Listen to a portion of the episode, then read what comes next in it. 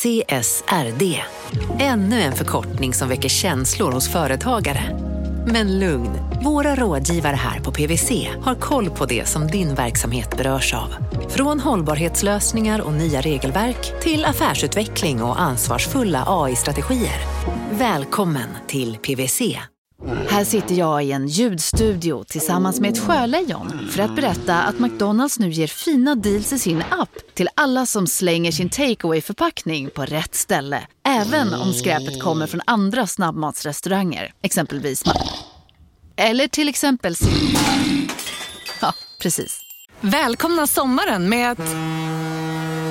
Res med Stena Line i sommar och gör det mesta av din semester. Ta bilen till Danmark, Tyskland, Lettland, Polen och resten av Europa. Se alla våra destinationer och boka nu på stenaline.se. Välkommen ombord!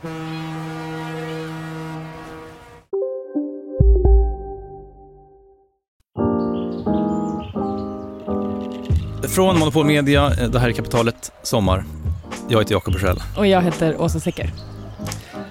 Erik Esbjörnsson berättar en historia om hur han kommer till Nigerias huvudstad Abuja eh, för ett par år sedan.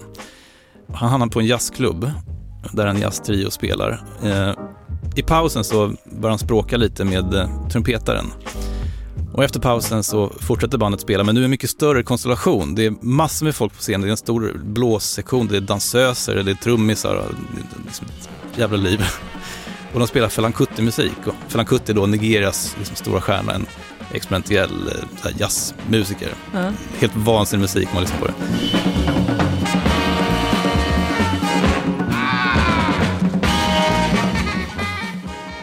Men mitt under den här liksom konserten så vandrar strålkastaren genom publiken och så fastnar den på Erik Ismarsson okay, ja. från Skåne. Och trumpetaren liksom viftar med sin trumpet. Kom hit! Och Erik då som har berättat att han, att han spelar eh, trumpet eh, i pausen, går upp på scen och får liksom stå och spela så här solo-trumpet till den här Ferran Kutti. Gud vilken press! Men för Erik Esbjörnsson då, som är DNs korrespondent eh, i Afrika, så blev det här ett helt oförglömligt minne och liksom kanske ett tecken på hur speciellt Nigeria kan vara för den som kommer utifrån, tar sig igenom den här byråkratin och alla fördomar och allt jox liksom och verkligen eh, försöker ta, ta till sig av den nigerianska kulturen. Men, men han berättar också om alla de fördomar som finns om nigerianer, som då i Afrika, man kan liksom jämföra med typ Afrikas Ryssland. ja. Har du hört det? Eh, nej, det har jag inte hört förut. Men, man, man, men det känns ju som att det stämmer, för jag har hört liksom, jag har varit i lite olika afrikanska länder och där pratar man ju om Nigeria som så här, ja men det, det är så storebror, de är kaxiga, liksom, det finns en sån dynamik bland olika afrikanska länder. Och det är ju lite samma med Ryssland, att man har ju en väldigt speciell så här, utifrån bild av Ryssland, men sen när man träffar folk som har tillbringat mycket tid där så är de helt förälskade i Ryssland och tycker att det är det gästvänligaste, varmaste landet som finns. Typ. Mm. Ja. Eh, Nigeria är ett otroligt komplext land. Det är ett enormt land, det är 200 miljoner människor. Eh, det är muslimskt i norr och det är kristet i söder. Eh, fruktansvärda konflikter här i landet. Samtidigt så är det det här landet i Afrika som man liksom trodde skulle lyfta ur liksom misären. Ett land med potential. Ett land med potential. Men eh, gång på gång eh, så återkommer man till samma problem. Nämligen det att landet är hopplöst fast i sitt oljeberoende. Alltså att deras ekonomi är väldigt beroende av att de har stora oljeresurser och när oljepriset går ner så går det dåligt för Nigeria. Ja. ja. Det här har ju då präglat stora delar av Nigerias eh, historia. Eh, och sen då våren 2020, när folk kanske hoppades att det äntligen skulle bli bättre, så kollapsade oljepriset fullständigt. Så hur ska Nigeria resa sig den här gången? Eh, det är det vi kommer att prata om idag med eh, Erik Esmarsson som är DNs korrespondent i Afrika. Efter det här.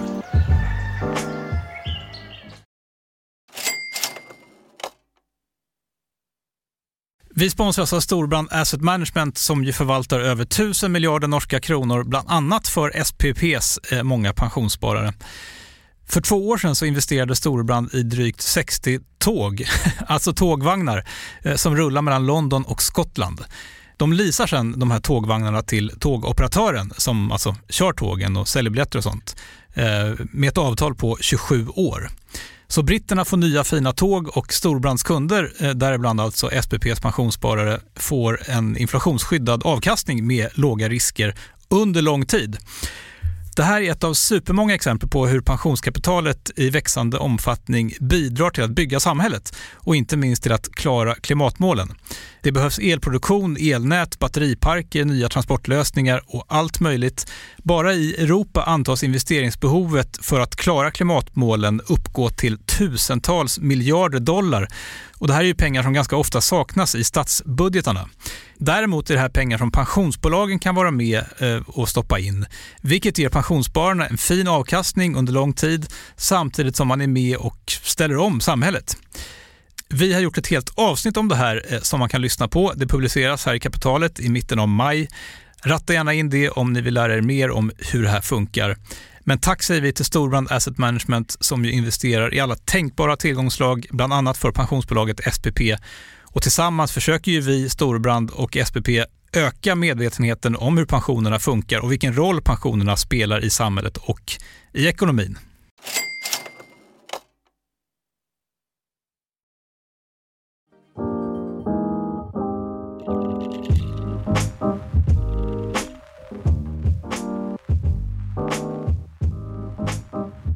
Eller var ska jag börja egentligen? Folk brukar ofta bunta ihop afrikanska länder eh, till en enda, liksom att allting är likadant. Och för att illustrera skillnaderna i Afrika så brukar jag jämföra för en europé liksom hur Öst och Västeuropa är väldigt olika beroende på sina erfarenheter. Men med att de samtidigt har väldigt många likheter som gör att det är otvetydigt Europa. Liksom.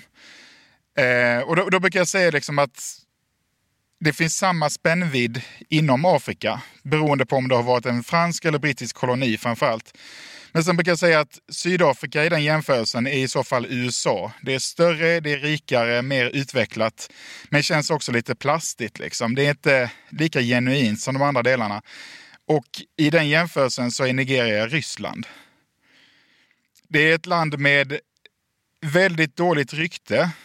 Det är inte för nybörjaren. Det är höga barriärer att komma dit. Men om man, den som liksom omfamnar Nigeria och uppskattar det, där, så blir det liksom som ett datorspel där eh, belöningarna stiger så otroligt mycket. Det blir mycket högre utdelning på de svårare nivåerna. Liksom. Och det är det jag känner med Nigeria, att det är ett land som skrämmer väldigt många människor. Det har otroligt dåligt rykte. Men när man kommer dit och visar för nigerianer att man verkligen uppskattar landet och tycker det är roligt att vara där, då blir folk otroligt glada, tillmötesgående, välkomnande. Gästfriheten är fenomenal. Folk är avslappnade. Och det är, liksom, det är ett land som gör att man är levande på ett helt annat sätt. Det är liksom man befinner sig i en lite annan dimension nästan. Hur har dina resor varit i landet? Alltså vid det här laget har jag ju varit i nästan varenda ände. Ironiskt nog för det här samtalet så har jag inte varit nere i, alltså i själva oljeproducerande delarna av deltat. Men annars har jag ju varit i norra Nigeria väldigt mycket på grund av terrorn under de senaste åren. Men även i Lagos, där det är liksom business-navet nummer ett i Västafrika. Och Abuja är någonting man måste passera, för det är där byråkratin är. Det är där man måste registrera sig först som journalist. Men, men jag har ju rest väldigt mycket i Nigeria vid det här laget och det är, det är alltid en, eh, en upplevelse, kan man väl sammanfatta det. Men hur förbereder du dig inför en resa till Nigeria? Alltså dels handlar det om byråkratin, att man måste vara ute i väldigt god tid och börja jobba på tillstånden flera månader i förväg.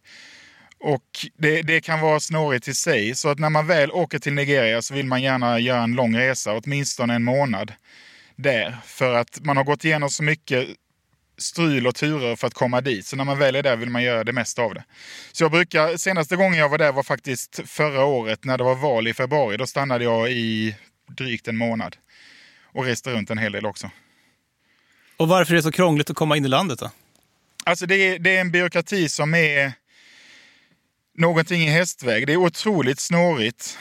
Och det, det, det, det, finns så många, man vet liksom inte vem som sitter på, besluten. Det finns inte ett centrum. Det är inte så att man bara går till en person, en one-stop shop och så säger man att jag vill åka till Nigeria, här är mina papper. Utan man måste först ha tillstånd från informationsministeriet, sen ska man gå till ambassaden. Men då säger de att nej, men du måste också ha en akkreditering från säkerhetstjänsten för du ska senare åka upp norrut och då kan vi inte utfärda visumet om du inte har det. Så måste man till dem och sen så måste man vidare och allt det här ska skötas på distans när det inte finns några fungerande hemsidor eller några telefonnummer som någon svarar på. Så att det gäller att man måste nästan ha för att jobba som journalist där man behöver specialtillstånd så måste man nästan ha en fixare där som hjälper en genom byråkratin. Och, och när det väl kommer till, till Nigeria, kan du beskriva det? Men, om man kommer till Lagos som är en enorm stad. Alltså Lagos, Murtala Mohammed-flygplatsen där var ju otroligt ökänd en gång i tiden. För att det, det, eh, de, det var ju liksom, folk snodde ju saker ur bagaget och allt möjligt. Och när man landade och gick ut ur flygplatsen så stod det liksom en skylt utanför. Där det inte stod liksom välkommen till Nigeria utan bara this is Lagos. mer, mer som ett, någon form av varning. Eh, första gången faktiskt som jag kom dit så skulle jag ut från eh, jag skulle flyga vidare till Abuja men landade internationellt i Lagos och sen skulle jag vidare till inrikesterminalen som då visade sig ligga någon helt annanstans. Ehm, och då, jag fick mitt bagage och sen så gick jag, det var liksom inte en vanlig utgång där det står en massa taxibilar utan jag öppnade en dörr och plötsligt så står jag mitt på en helt vanlig gata. Det var ett jätteskumt sätt att komma ut ur en internationell flygplats, kommer jag ihåg det, det är liksom, allting är väldigt ad hoc. Eh, men samtidigt så, eh, jag tänker liksom på den här nigerianerna mer än någonting annat Sammanfatta den här klassiska Norge-historien. Liksom. Var, varför går norrmän med tegelstenar i ryggsäcken i djungeln? För om de ser ett lejon så kan de slänga tegelstenarna och då springer de snabbare. Det, det är lite så jag ser på att nigerianer har ju vuxit upp i en verklighet där det är ett ständigt hustle. Alltså den ständiga kampen för att komma vidare, komma uppåt. Och när man då släpper på de här begränsningarna så, så har det ju en oanad potential, det här landet, mer än någonting annat. För folk är så otroligt vana vid eh, utmaningarna det innebär att vara nigerian. De, de, kan ju, det är ett av de svagaste passen i världen trots att var, var femte person i Afrika söder om Sahara är nigerian. Det är en, en supermakt egentligen som borde vara i FNs säkerhetsråd som en permanent medlem, men, men det är de inte. Liksom. Det är hela tiden det här kontrastverkan mellan vad, vad, potentialen är i Nigeria och hur de behandlas egentligen. Med, jag tycker det är otroligt orättvist, deras roll i världspolitiken egentligen och i ekonomin också. Det är ju ett väldigt stort land med eh, över 200 miljoner invånare ehm, och, väldigt stora skillnader inom landet också inbillar mig. Kan, kan, du beskriva lite hur det är att resa i olika delar av, av Nigeria? Det är som olika länder. Om du, om du är i Kano i norr, som är en, en stad med runt, det är väl drygt fem miljoner invånare, som har en historia som sträcker sig det är säkert 600 år tillbaka i tiden åtminstone. Det finns fortfarande rester av den gamla ringmuren liksom, från feodaltiden. Och det är ju väldigt traditionellt muslimskt. Och det, det, det, det känns som, som ett, ett, helt annat land än när man befinner sig i Lagos på Victoria Island som är halvön med Afrikas högsta fastighetspriser. Där det är Niger pop och bling och folk sprutar Moet Chandon på klubbarna. Liksom. Och det, är liksom en, det är ett helt en helt annan värld. Men samtidigt råder det ingen tvekan om att båda de här platserna är Nigeria.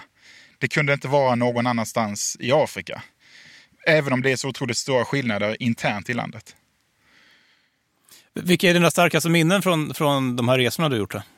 Alltså ett, det, det, finns så många. Det, jag har varit med om så otroligt fascinerande historier. Liksom. Allting från när man har skrivit om Boko Haram och offren, du vet de här Chibok Girls som blev kidnappade och andra som har varit i den situationen. Det är otroligt starka berättelser. Samtidigt så har jag haft så fruktansvärt roligt också när man har varit på The Shrine, den legendariska musikklubben i Lagos som Fela Kuti grundade en gång i tiden.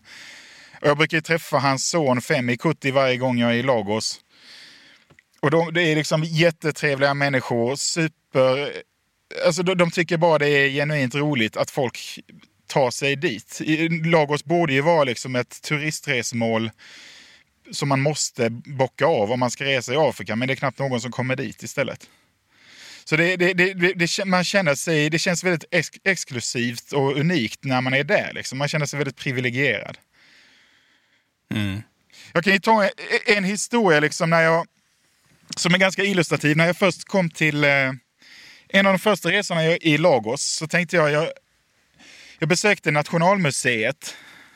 För Lagos var ju, en, en gång i tiden var det huvudstad i Nigeria innan Abuja byggdes. Eh, så att väldigt många gamla institutioner finns kvar där. Då gick jag in och fick se ett sånt här typiskt museum i, som skulle kunna vara i vilken huvudstad som helst. Det var lite gamla, det mesta var plundrat. Det fanns lite gamla lerkrus som samlade damm. Och en guide, eh, han, han var väldigt tjänstvillig och gick runt och berättade om alla de här Yoruba-maskerna och det här är liksom en eh, en anordning för att krossa mjöl till fufu som man kokar med. Och jag var ju ganska ointresserad av det. Det kändes väldigt mossigt. Så då frågade han mig, liksom, har, du, har du hört talas om bilen? Jag undrade vilken, vilken bil eh, jag pratade om? Jo, du vet John F Kennedy. Han blir ju skjuten när han eh, åkte i sin limousin. Ja, ja tänkte jag, liksom, vadå, men den kan ju de inte ha här. Liksom. Ja, vår president blev också avrättad när han åkte i en limousin, Murtala Mohammed, som var eh, militärdiktator på 70-talet. Så då tar han ut mig på baksidan av museet till ett gammalt skjul med två stycken stora eh, trädörrar som han skjuter åt sidan. Och där inne i det här skjulet så står ju då hans gamla Mercedes-Benz 600 SL, den här klassiska diktatorsbilen nummer ett från tidigt 70-tal. I perfekt skick, helt skinande, men den är helt täckt av kulhål över hela sidan från det här attentatet som skedde bara några kvarter bort. Och det är ju alltså, det är en helt surrealistisk syn. Och den här guiden han lutar sig in liksom och pekar, that's the president's bloodstain. Då ser man fortfarande i taket på bilen liksom blodspåren från den här massakern. Det är en otroligt makaber artefakt. Och samtidigt runt det här Väggarna runt den här bilen är helt täckta av fotografier under rubriken Nigerian leaders then and now. Och det är bara, det är kanske 50 personer i militäruniform. Alla som någonsin har varit statschef i det här jättelika landet. Så det, det är någon form av eh, mausoleum över militärdiktaturernas tid i Nigeria. Som säger ganska mycket om, om landets kaotiska nutidshistoria. Men jag tyckte det var en otroligt fascinerande syn att vara det.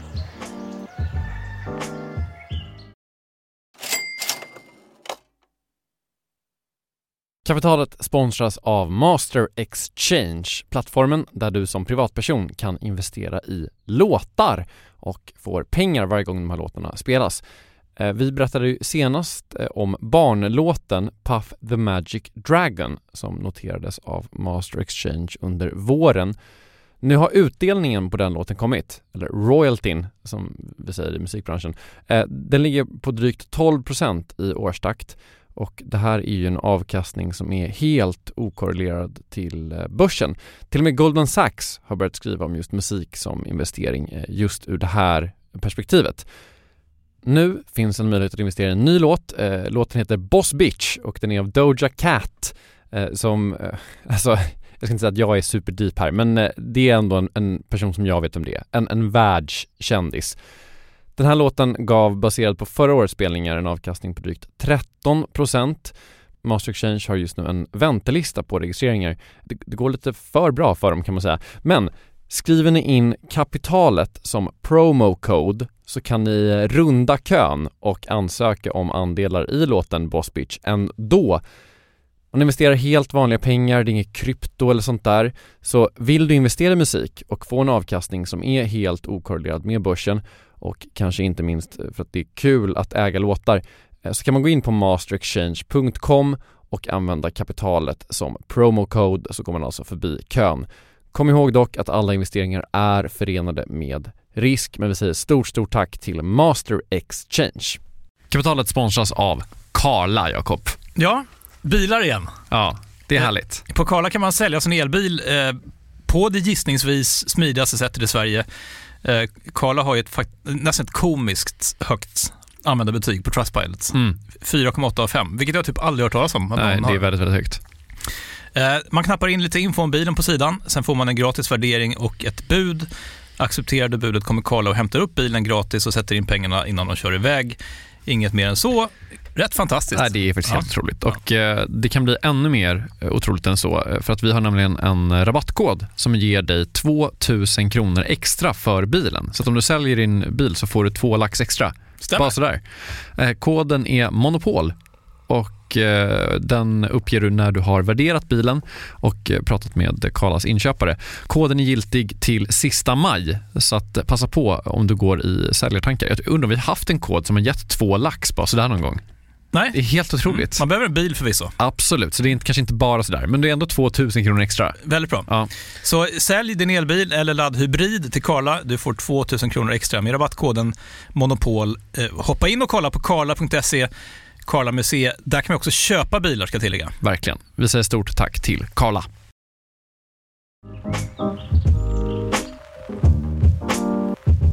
Men, men visst var det så att Ni- Nigeria fick väl en, Eh, en start eh, som liknar många andra länder i Afrika, nämligen att, att kolonialmakten eh, åker hem och, och försöker lämna efter sig något slags demokratiskt styre. Va? Ja, men skillnaden är att de... Om du ser på ett land som Zimbabwe eller Kenya, i, när det gäller britterna just, så, så åkte de ju hem från någonting som de hade lämnat. Medan Nigeria var ju aldrig någon sån här settlerkoloni där Alltså väldigt mycket, om, om man, jag vill inte gå in på den här diskussionen liksom, finns det något positivt arv från kolonialismen? För man hamnar alltid fel. Det, det går inte att försvara det. Liksom. Men man kan ju konstatera att utbildningssystemen och byråkratierna byggdes upp av britter i exil som, som bosatte sig i vissa länder i tiotusentals. Så det, det förde ju med sig sina problem också. Men i Nigeria så, så styrde man ju, det var ju aldrig någon stor koloni för där britterna visade jättestort intresse, utan det var indirekt styre hela vägen där man med klassisk kolonialstrategi då hade ju valt ut också vissa vissa etniciteter som hade fått högre utbildning. Eh, man, söndrade, eh, man härskade genom att söndra. Liksom. Så att det var ju samma arv som- som på andra håll. Men, men britterna lämnade inte så mycket i Nigeria. Det, det hade inte varit några massiva investeringar liksom, och att man hade försökt på allvar bygga upp ett helt samhälle. Delvis för att det fanns i norra Nigeria fanns det redan stadsstrukturer som gick flera hundra år tillbaka i tiden. Så det skiljer sig lite. Det är därför Nigeria är lite speciellt just i det avseendet att det inte var det var aldrig någon sån här juvel i imperiet som man kan eh, ändå säga liksom att Kenya blev med tiden till exempel. Och som Zimbabwe tidigt var också, liksom, var ju en destination för britter. Just det. Och, och, men sen åren som följer då verkar ju präglas av idel med militära maktövertaganden och eh, försök att, att eh, skapa nya republiker. Ja, för du har ju, du har ju problemet omedelbart med eh, Biafra. Välutbildade Igbos som bor i söder, som är nära oljetillgångarna. De försökte bryta sig ut. Det, kan, det är egentligen ett separat avsnitt, liksom just Biafra-kriget, men det, det ödelade ju inte bara landet rent fysiskt, och liksom, om man tänker på alla människor som dog, men även så fick det förödande konsekvenser för möjligheterna att bygga upp en modern nationalstat kring att vara nigerian. Liksom. Det, det väldigt tidigt innebar ju inbördeskriget att eh, hela det nationella, hela nationsbygget fick, liksom, eh, stannade redan när, när inte ens grunden hade lagts. Och sen dess har man ju alltid haft misstro liksom, just norr mot söder. Eh, det, det finns ju kvar och, eh, hela tiden och präglar ju fortfarande politiken. Helt, eh, konstant så, så präglas politiken av, av denna uppdelning mellan norra och södra Nigeria. Men vad är problemet i grunden? Är det att, eh, är det att man har försökt konstruera ett land där det bor väldigt mycket människor av olika, som tillhör olika folkgrupper och, och religioner? Ja, det, det, alltså det, det är just det att det är ju helt olika länder i landet. Eh, norra Nigeria är... Det, det, de skiljer sig så otroligt mycket så att det är ju väldigt svårt att, att enas kring eh, ett nationellt projekt när man, inte vet vad, när, man, när man inte är överens om vad det ska vara för någonting. Där du har just eh, ett norra Nigeria som är ett mycket mer traditionellt samhälle som är mer handelsorienterat och har starkare länkar egentligen till, eh, tänk på Tjadsjön till exempel, så har ju människorna som bor kring sjön, i, om, vare sig det är Niger eller i Tchad eller i Nigeria, så har, är ofta länkarna liksom starkare där, kring, i, kring det området än vad de är mellan, låt säga Maiduguri i Borno State, eller i Kano för den delen, och Lagos i söder. Så att redan från början så handlar det om att alltså skiftande lojaliteter och, och ideal också om vad man vill uppnå med det här nationsbygget. Och det här problemet har då alla som försökt eh, styra landet eller ena landet eh, dragits med då sedan början? Ja, men sen så har det blivit, med tiden har det blivit en, eh, en utveckling som påminner om den i Kongo. Där man har också, du vet, Kongo är också en sån här jätte som har gått igenom så mycket stryl genom åren. Att det gemensamma lidandet, inte i ett krig med någon yttre fiende, utan bara liksom genom att man konstant har lidit under vanstyre, så har ju det skapat så småningom någon form av identitet. Att man ändå man, man, sitter i den här båten tillsammans och det, det, med åren så bygger det, byggs det ju upp en, eh, en nationell identitet. Men den är, den är liksom paradoxalt nog skapad av de interna missförhållandena mer än någonting annat. Eh, och, men men så, så liksom nigerianer är ju väldigt, väldigt stolta över att vara nigerianer. På ett väldigt rörande sätt. Det är inte liksom någon utåt, alltså när man är utomlands kan, kan, man få intrycket av att de är väldigt skrytsamma och liksom buffliga. Men det är lite av en roll de spelar, för de förväntar sig att folk, det är vad folk tänker om dem. Liksom. Men när du kommer till Nigeria, eller eh, även för den delen eh, till Kongo, liksom, så, så finns det en ödmjukhet som kommer av detta långa, denna långa kamp liksom, eh, i ett land där, där, där väldigt mycket återstår att, eh, väldigt mycket jobb återstår att göra. Och, och, ska man sammanfatta den där utvecklingen, menar väldigt kortfattat, så efter Biafra-kriget som är slutet av 60-talet så är det i princip tre decennier där olika militära ledare avbyter varandra i, me, mellan ett par försök att, att liksom införa ett demokratiskt styre, men det havererar gång på gång på gång på gång. Men sen då från slutet av 90-talet så, så lyckas man då etablera den här fjärde republiken och, och, och det, sen dess så har ju Nigeria varit demokratiskt väl? Exakt. Eh, Olusegun eh, Obasanjo, han, han, var ju, han, han räknas ju som den, den eh, moderna, det moderna Nigerias landsfader. Det var han som satte punkt för detta extremt destruktiva roterande ledarskap med bara män i uniform.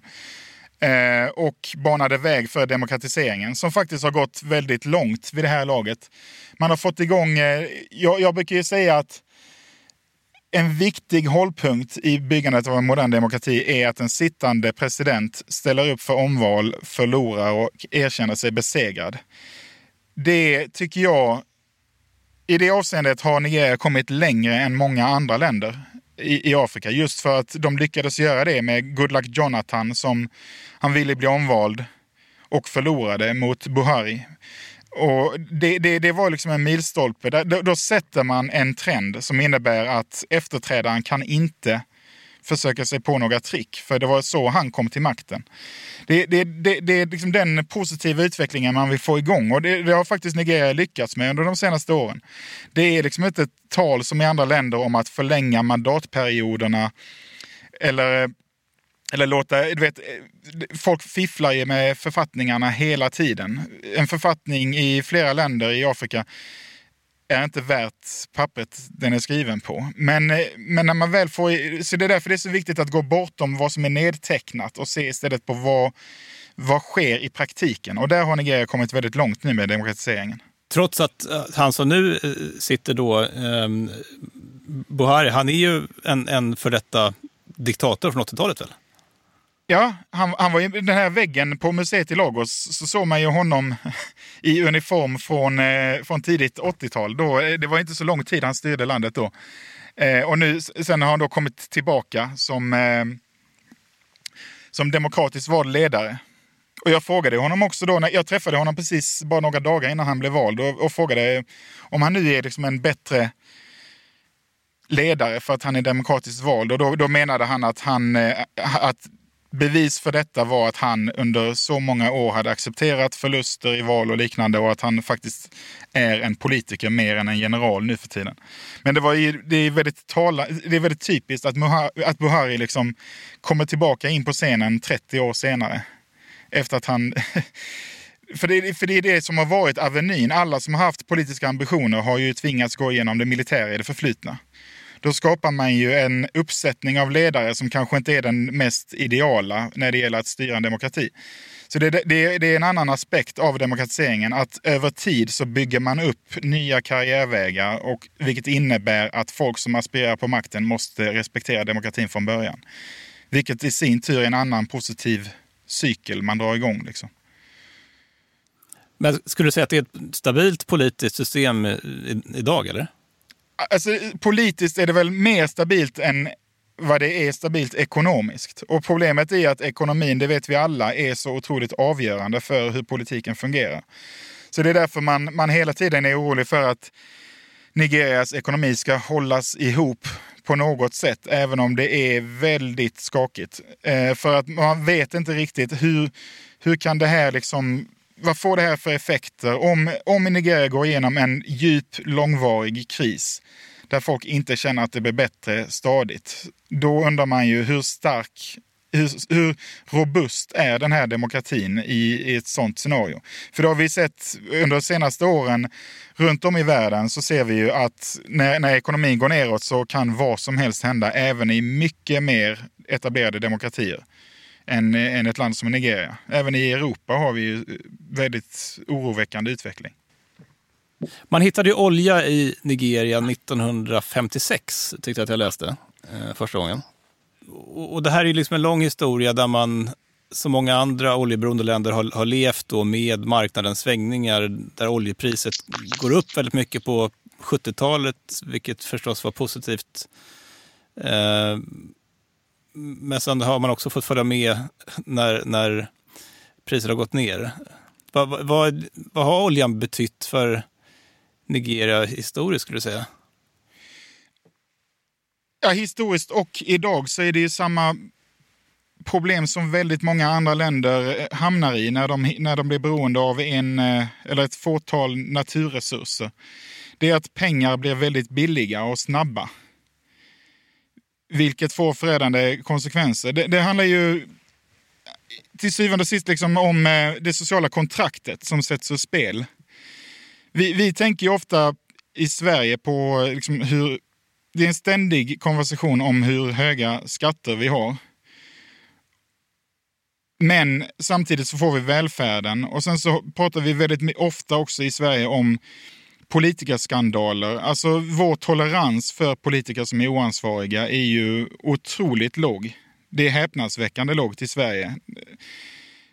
Jag har ju, när jag har rest så har jag liksom berättat för folk om hur vi hade en, eh, en politiker som var kandidat att ta över partiledarskapet för regeringspartiet och var på väg att bli näst, den första kvinnliga statsministern i Sverige. Men en en skandal som kallades för Toblerone-skandalen gjorde att hon fick ta time-out från politiken i många år.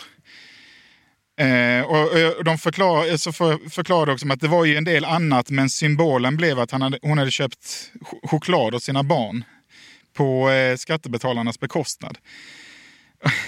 Du kan, ju, du kan ju tänka dig hur det tas emot i ett land eh, där där, där liksom en bil, minsta lägsta politiker, alltså i en stadsdelsnämnd, får ju en bil, en Landcruiser eller liknande betald av regeringen. Liksom. Det är ingenting att himla om.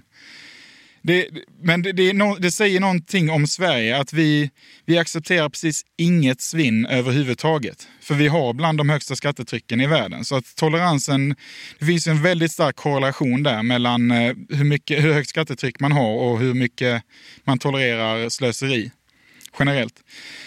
Det som händer då i de här länderna där du har en, en råvara är att politikerna behöver liksom inte höja skatten. En, en politiker som, är, som inte är välvillig, som inte verkligen vill utveckla, är inte intresserad av ett högt skattetryck. Man vill ha ett så lågt skattetryck som möjligt. Man vill ha, eller kanske inte som möjligt, men man vill ha nog med skatter för att det ska liksom bli någon form av intäkter. Men det får inte gå upp till den nivå att invånarna faktiskt börjar säga ifrån på allvar. Liksom. Att Vet, man vill inte ha en situation där det kommer en mobb och bränner ner en hel kortege med bilar liksom, i ren ilska över slöseriet. Vilket skulle vara fallet omedelbart om nigerianerna betalade 50 procent i skatt i snitt. Men det gör de inte, liksom, utan det är ett mycket lägre skattetryck. Och det är för att politikerna har fått in intäkter från annat håll än från beskattning. Mm. Det är det som är kärnan i liksom råvarufällan egentligen. Så handlar det om att det blir otroligt svårt att bygga upp ett socialt kontrakt när du har snabba pengar från annat håll. Du behöver inte inleda den här dialogen med medborgarna. Vad ska vi, hur mycket pengar behöver vi? Vad ska vi göra för pengarna? Utan det blir istället bokstavligt talat en kran som man bara kan skruva på. Och så kommer, och I synnerhet när det gäller olja så är det en, en råvara som är ganska enkel att hantera. Det, det kräver stora investeringar i början. Men de investeringarna behöver man inte ta själv, utan det, kan, det, det gör ju ofta bolagen som kommer in och vill investera. Och sen så får du då din beskärda del av de här pengarna komma in på kontot med väldigt stor regelbundenhet liksom, under många år. Men hur har då hur har Nigeria förvaltat den här tillgången de har? Eh, för det var ju så att de väldigt snabbt blev en av, av världens största oljeproducenter. Och, och de är medlemmar i OPEC, ska nämnas också. Ja, de, de, är väl fortfarande de är på topp 10 av eh, oljeexportörer i världen fortfarande, tror jag. Jag vet inte riktigt hur man räknar det, om, man, om det är barrels per dag väl. Men, men Nigeria, det, det enda, man kan säga så här, det, det, enda som invånarna har sett av detta är ju att de har subventionerade bensinpriser. Vilket innebär att bensin kostar precis ingenting. Och det har, så har det varit i alla år sedan man, sedan man hittade oljan. Så har man liksom haft den här, som väldigt många andra länder också eh, har, att som Venezuela, att om vi nu sitter på detta så ska vi tjäna någonting på det själva också. Så det är väldigt billig bensin. Sen har man inte subventionerat diesel på samma sätt. Vilket innebär att i ett land med 200 miljoner invånare så finns det knappt några större bussar. Utan bara minibussar som kan drivas på bensin och folk sitter packade och det blir en extrem trafikapparat. Man kan ju tänka sig då att ja, men då, då subventionerar vi diesel istället, men det är inte rätt väg att gå. Istället skulle man säga att vi drar in subventionen, eh, subventionerna på bensin. Men det är det enda positiva som människorna i Nigeria ser av att vara en oljeproducent. Det är det enda gången de faktiskt kan ta på dessa fördelar, är att åtminstone så kör vi billigt. Men sen är det så också att den här bensinen tillverkas väl inte i Nigeria, utan eh, det jag har förstått är att istället för att eh, raffinera oljan så, så exporterar man råoljan och importerar bensinen. Exakt, så den här subventionen är egentligen eh, pengar direkt till statskassan. Att man, man, man betalar ju kontant vid pumpen nästa, i praktiken till, eh, till invånarna. Sen så kanske det inte är rätt väg att röra sig upp i just den näringskedjan, för då binder man sig vid en, då blir man ännu mer beroende av bara en rå, råvara, vilket vi redan vet har varit ett gigantiskt problem i Nigeria. Så man förstärker detta beroende genom att försöka just fokusera på förädling av olja. När det, när det, går, när det är billigare att raffinera någon annanstans, då kanske man ska göra det. Nu har i och för sig, det pågår ju nu en utveckling där Aliko Dangote, jag vet inte om du känner till honom? Nej. Han är Afrikas rikaste man. Eh, nigerian som gjorde sin förmögenhet först i cementindustrin, men nu har han ett imperium som eh, sträcker sig över många branscher. Han har ett stort projekt där han vill bygga ett raffinaderi utanför Lagos för att Nigeria ska kunna raffinera sin egen olja. Och han har ju gått in med, det är en investering som det handlar om hela hans förmögenhet som står på spel. Det är ju säkert 100 miljarder vi pratar om. Eh, så vi får se hur det går med det, om han drar i bromsen eller ej, eh, på grund av vad som händer med oljepriset nu, om det är ekonomiskt lönsamt. Men det finns planer på att börja raffinera olja själva. Jag tror att det är en, inte en jättebra idé, för att jag tror att framtiden för Nigeria är snarare att minska oljeberoendet, eh, oljeberoendet än att öka det. Men om man tittar på de här åren då som har gått eh, sen man, man, lyckades införa och behålla ett demokratiskt styre i Nigeria. Hur, hur viktig har den här oljan varit för, för liksom landets ekonomi? Den är extremt viktig. Eh, för man behöver man behöver ju exportintäkterna, man behöver hårdvaluta och jag, jag kan inte siffrorna exakt, men vi pratar om alltså 80 procent av alla exportintäkter kommer, är relaterade till oljan. Vilket är ett helt sanslöst högt beroende. Kanske inte för ett Gulfland med någon miljon eller ett par miljoner invånare. Men för en ekonomi som är den största i Afrika med 200 miljoner invånare så är det ju det är ju helt galna siffror när, när, man, när man tänker sig att oljan står för fyra av fem dollars som man får in i systemet. Men samtidigt är det ett land som har en massa andra naturresurser och, menar, lyckas man inte varför exporterar man inte jordbruksprodukter och sådana saker? För där har du det andra problemet med eh, beroendet. Eh, det kallas för Dutch disease. Eh, som har att göra med när man hittade naturgas eh, i Holland en gång i tiden. Att och det, det, är någonting som Norge eh, eh, också lider av. Norge anses ju generellt vara kanske det land i världen som bäst har hanterat ett oljeberoende. Men ändå så har ju Norge knappt någon annan exportindustri. För att tyngden i denna tillgång driver upp priset på valutan. Det stärker valutan eh, artificiellt, vilket gör det otroligt svårt att exportera andra produkter. Så det har ju slagit ut en, en i, på slutet av 50-talet så fick ju Nigeria väldigt mycket tillverkningsindustri från Asien. När textiltillverkarna i Hongkong försökte fly undan handelshinder som man hade satt upp eh, från, eh, från Europa för att skydda den europeiska textilindustrin så flyttade man till Nigeria för att komma runt detta och exportera från Nigeria istället till Europa så det fanns ju en gryende industri på 50-talet i Nigeria, men den slogs ut helt och hållet av att valutan var så otroligt övervärderad så att det blev för dyrt att exportera eller att importera från Nigeria samtidigt som eh, infrastrukturinvesteringarna eftersattes. Så du har ju, det, det, är den andra, det finns de två, det är väl de två huvudsakliga aspekterna av råvaruberoende som man vill lyfta fram. Dels hur det sociala kontraktet sätts ur spel och leder till otroligt ansvarslöst styre. Men sen även hur, vilken påverkan det får på ekonomin i stort när det gäller valutaeffekterna. Det, det blir för dyrt för, för omvärlden att köpa nigerianska jordbruksprodukter? Ja, egentligen borde ju... Hade, hade nigerianska nairan varit helt flytande och det inte hade funnits någon olja så hade den varit en väldigt billig valuta och du hade haft tillgång till en enda marknad. Du hade kunnat gå in på ett... På, alltså det hade varit otroligt fördelaktigt land att investera i. Du går igenom byråkratin en gång, men när du väl är igenom det så har du plötsligt 200 miljoner eh, människor här. Här kan du gå in och du kan rekrytera arbetskraft över hela landet. Du, kan, du ligger geografiskt väldigt bra till. Om du tittar på vilken världskarta som helst liksom, så ser du att Nigeria ligger nästan mitt i. Eh, de två bredd och längdgraderna noll, alltså Greenwich-meridianen och ekvatorn, möts ju precis utanför Nigeria egentligen. Så du har ju ett, eh, du har ett väldigt gynnsamt läge egentligen, men istället så har du, har du knappt någon industri att tala om.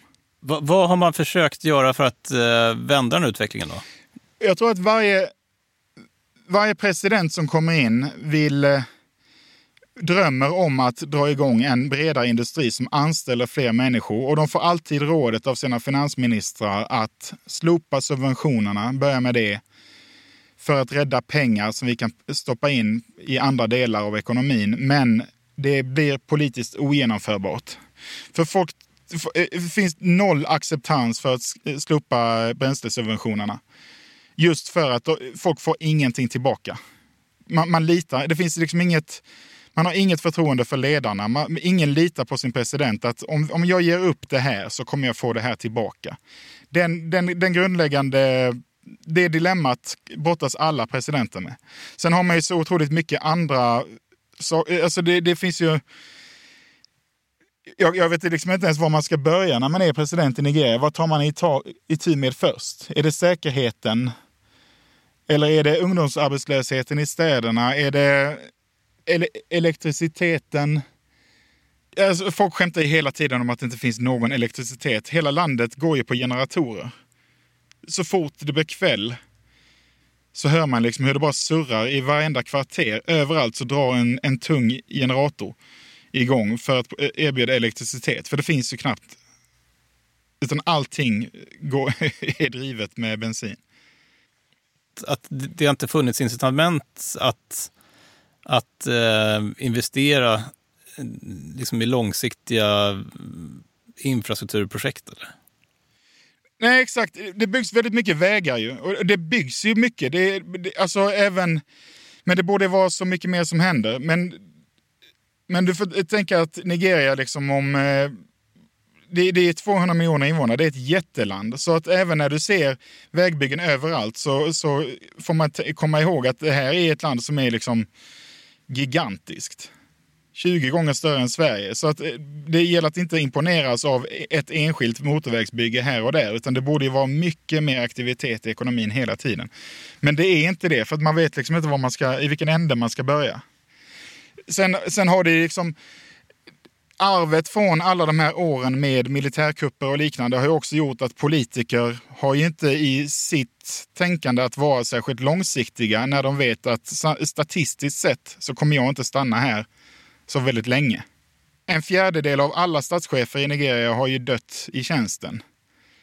Men, eh, men det, det, är inte för att de har stannat särskilt länge. Det är inte så att de har, blivit, har styrt i 30 år, utan de har dött antingen av en hjärtinfarkt eller har de blivit avrättade i en militärkupp. Så det, det har ju det är också det som det är en effekt av de, här, de här rotationerna i det förflutna. Liksom, att man, man, man inte har haft den här långsiktiga horisonten.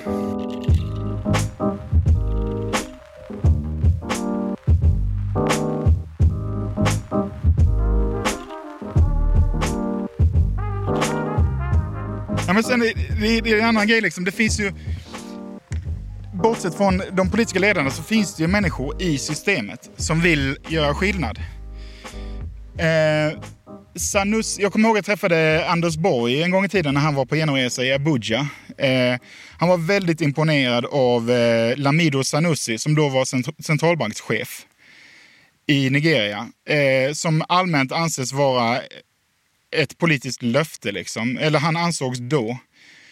Han eh, han drog i, i nödbromsen eller blåste i visslan, vad man säger, liksom, när han upptäckte att 20 miljarder dollar saknades från eh, oljeministeriet.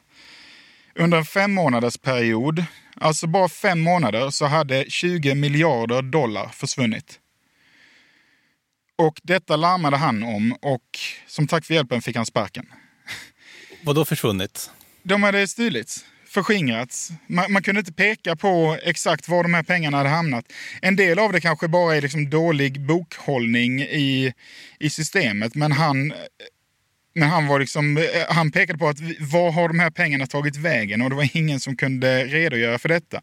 Och som tack för hjälpen får han sparken. Sen landade han mjukt och, ble, och fick en traditionell roll istället som emiren av Kano, vilket är en väldigt tung position.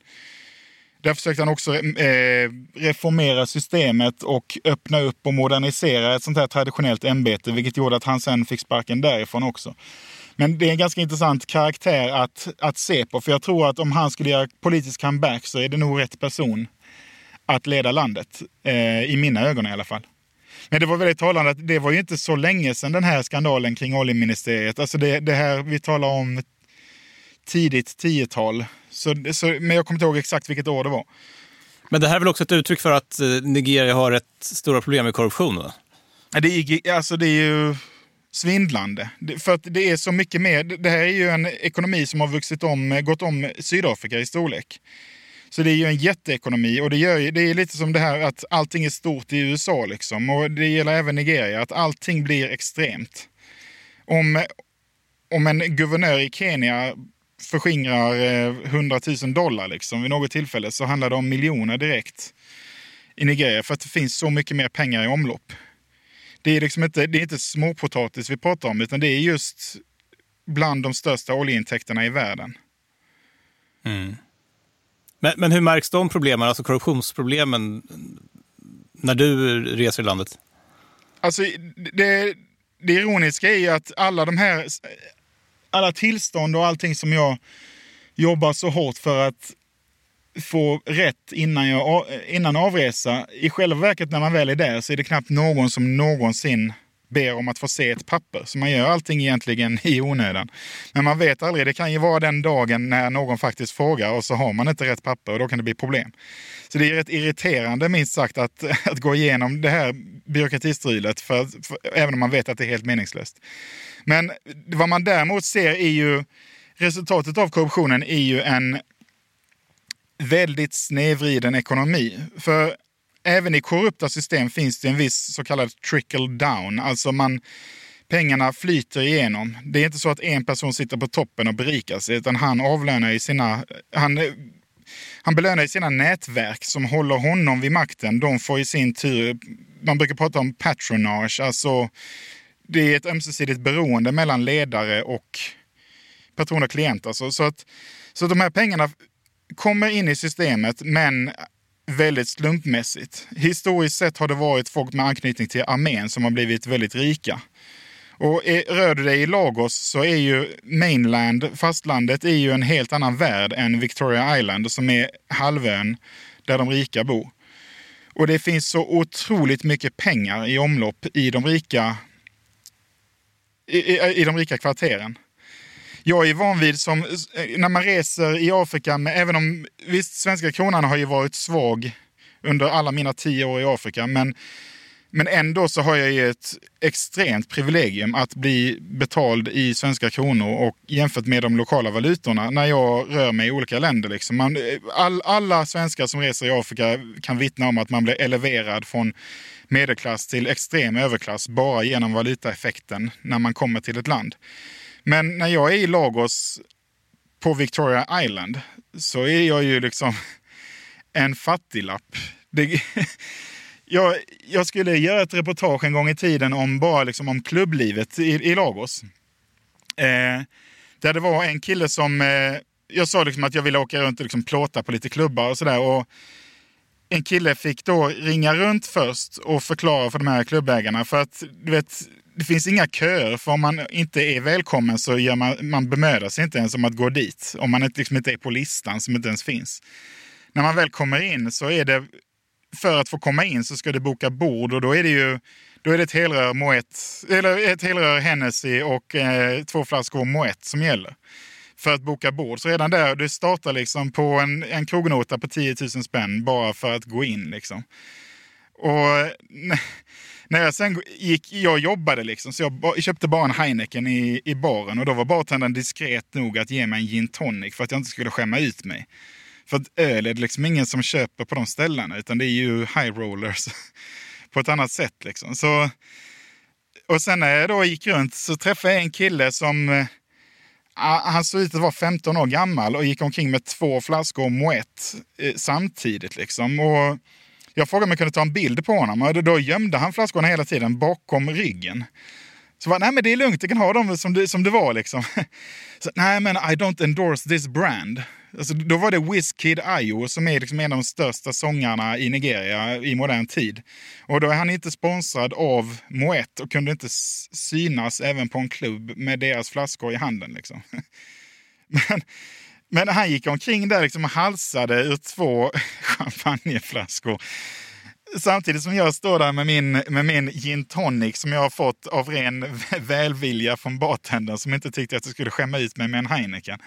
Alltså det är ju folk...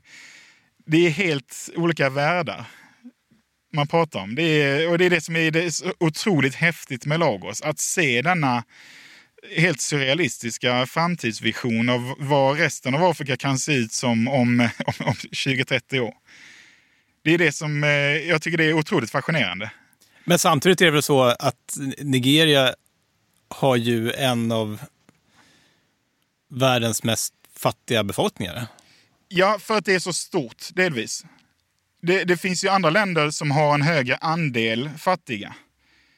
Men i absoluta tal så är det väl inte orimligt att tänka sig att Nigeria har bland, eh, förmodligen det största antalet fattiga i världen snart. Jag vet inte hur det ser ut med Indien, men, men norra Nigeria är ju extremt eftersatt. Det är ju det, det, det, är därför liksom när, när, vi tittar på islamistisk terror och sånt där så eh, måste man också ställa sig frågan varför här? Va, va, vad är det som gör att den får grogrund i det här? Jo, det är för att människor känner att de har de är fjärran makten i huvudstaden. De har inga avenyer till för att genomföra sin klassresa så är alla vägar stängda. Det är, det är liksom en, en misär som som är ofantlig ute på landsbygden. Det är, och flickor gifts bort när de är 14 år gamla. Liksom. Så att du har ju den där andra sidan. Det är ju liksom, och det är det som är problemet med korruptionen, att det blir en extremt liten klick som får väldigt mycket pengar att röra sig med samtidigt som den stora massan står och stampar. Det är det, det som är att när, när, man reser i norra Nigeria så är det ett helt annat land. Än vad det, men, men det är fortfarande Nigeria. Nu eh, under våren så, så har ju oljepriset gått ner väldigt mycket. Man, man brukar säga att olika länder har olika break-even, alltså det oljepris som man behöver för att klara sin budget exempelvis. Hur ser det ut i Nigeria? Ja, den, Nigerias break-even, eh, du får väl kolla upp det exakt, men jag tror att den ligger någonstans kring 140 dollar fatet. Vilket, eh, till och med mer om det inte är 144 dollar fatet. Det är ju helt galet. Det, när, när vi vet att oljepriset, nu var det inte Brent-olja, oljepriset, men, men oljepriset har ju legat nere kring eh, 20 dollar fatet. Så att man är ju, det vittnar just om att man inte har någon alternativ Egentligen skulle ju oljan vara som med Norge, att själva intäkterna specifikt från oljan går in i en fond som stärker upp de andra finanserna som gör det billigare att låna upp och etc. etc. och att man fortsätter ha en skatteinsamling. Ingenting av det har skett. Så att istället så blir man, när, när det går bra i Nigeria så plötsligt finns det jättemycket pengar i omlopp. Men nu verkar det som att oljepriset har parkerat sig det är ingen som förutser, även efter den här coronakrisen och allting, så är det ju liksom ingen som förutser att oljepriset någonsin kommer gå upp till de nivåerna som man hade hoppats på en gång i tiden. Så Nigeria måste ju tänka om helt och hållet sitt upplägg kring hur man använder oljan. Problemet är att just nu så är det totalt fritt fall i landet. Regeringen är på jakt efter hårdvaluta, närmast desperat och uppmanar, man har skapat en en sån här covid-fond. Där folk ska, det har liksom Sydafrika också gjort, där man, där man uppmanar näringslivet att bidra. Men det jag får höra från Nigeria är att det är närmast tvångs metoder. Att man, man öppet liksom skäm, man, man visar tydligt vem som inte har donerat till den här fonden och vem som har gjort det för att liksom hänga ut de som inte vill bidra, vilket är, det blir i princip en utpressningssituation. Alltså att regeringen är regeringen behöver liksom omedelbart pengar för att bara klara de mest grundläggande verksamheter och det finns inte nu. Så att du har, du har en ekonomisk implosion som är reell. Sen tror jag i och för sig att på kort sikt så de, de fattiga människorna, de som är fattiga i Nigeria har så lite pengar att paradoxalt nog tror jag att den största effekten eh, kommer först de rikare att känna av att jäklar vad mycket pengar som försvinner. Likviditeten försvinner helt och hållet ur systemet. Det, det som händer på lång sikt är nog inte att fattiga människor dör av fattigdom utan snarare att deras planerade resa ut ur fattigdom skjuts upp med tio års tid kanske. Alltså att det, det handlar inte om, det, det, det, kanske inte kommer bli så att folk svälter direkt och verkligen dör av hunger på grund av den här krisen. Men däremot en person som tjänar kanske 400 kronor i månaden som 2030 hade kunnat ha en inkomst på 1500 spänn i månaden, vilket är fortfarande blygsamt men ett radikalt bättre läge än vad de var tio år tidigare. Det, det är en utveckling som liksom hade varit fullt möjlig att genomföra och som väldigt många hade kunnat se. Den jag är rädd nu för att eh, allt sånt här kommer ställas in. Att man får en fördröjd utveckling i Nigeria under en längre tid och att det är så många människor som egentligen borde ha lyfts ur fattigdom som inte kommer uppleva detta. Det är ett jätteproblem. Det andra problemet är att vi ser de här åren så har det varit väldigt mycket turbulens generellt i regionen för att väldigt många människor som tidigare hade dött i yngre år av malaria och undernäring och liknande. Alltså just barnsjuk eh, eh, spädbarnsdödligheten och barnadödligheten har ju sjunkit radikalt sedan 90-talet. Den generation som tidigare hade dött har nu vuxit upp till, till vuxen ålder och är redo att gå ut på arbetsmarknaden.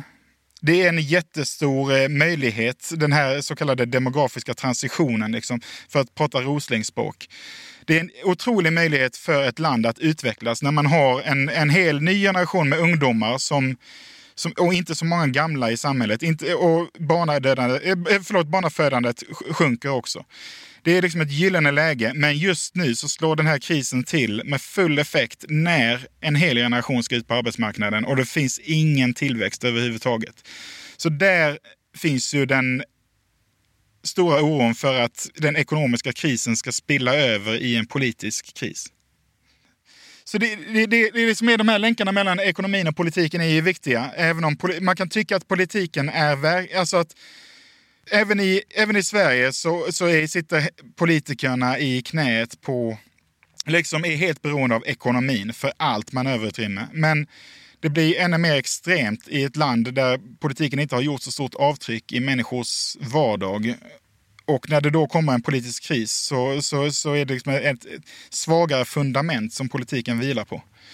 Så jag är ganska orolig för att det kommer att bli social oro så småningom med eh, demonstrationer i, i städerna och städerna växer rasande snabbt. Och det är, vi pratar ju redan om städer, liksom Lagos mer än 20 miljoner invånare, Kano mellan 6 och 10 miljoner, Abuja 5 miljoner.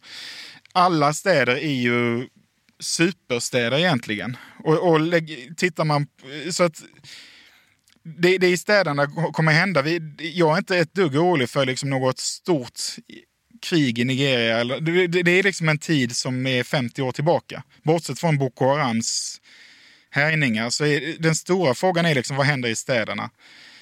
Den här krisen innebär ett jättehinder för Nigeria liksom att man, I det bästa läget hade, ju, hade man kunnat använda oljeintäkter för investeringar i den urbana ekonomin, få igång industrialisering, jobbtillfällen, ska, arbetstillfällen skapas. Regeringen är där med ytterligare utbyggnad av energiproduktionen, man bygger dammar på Nigerfloden etc. etc. Liksom. Allt det där stannar av i ett väldigt kritiskt läge.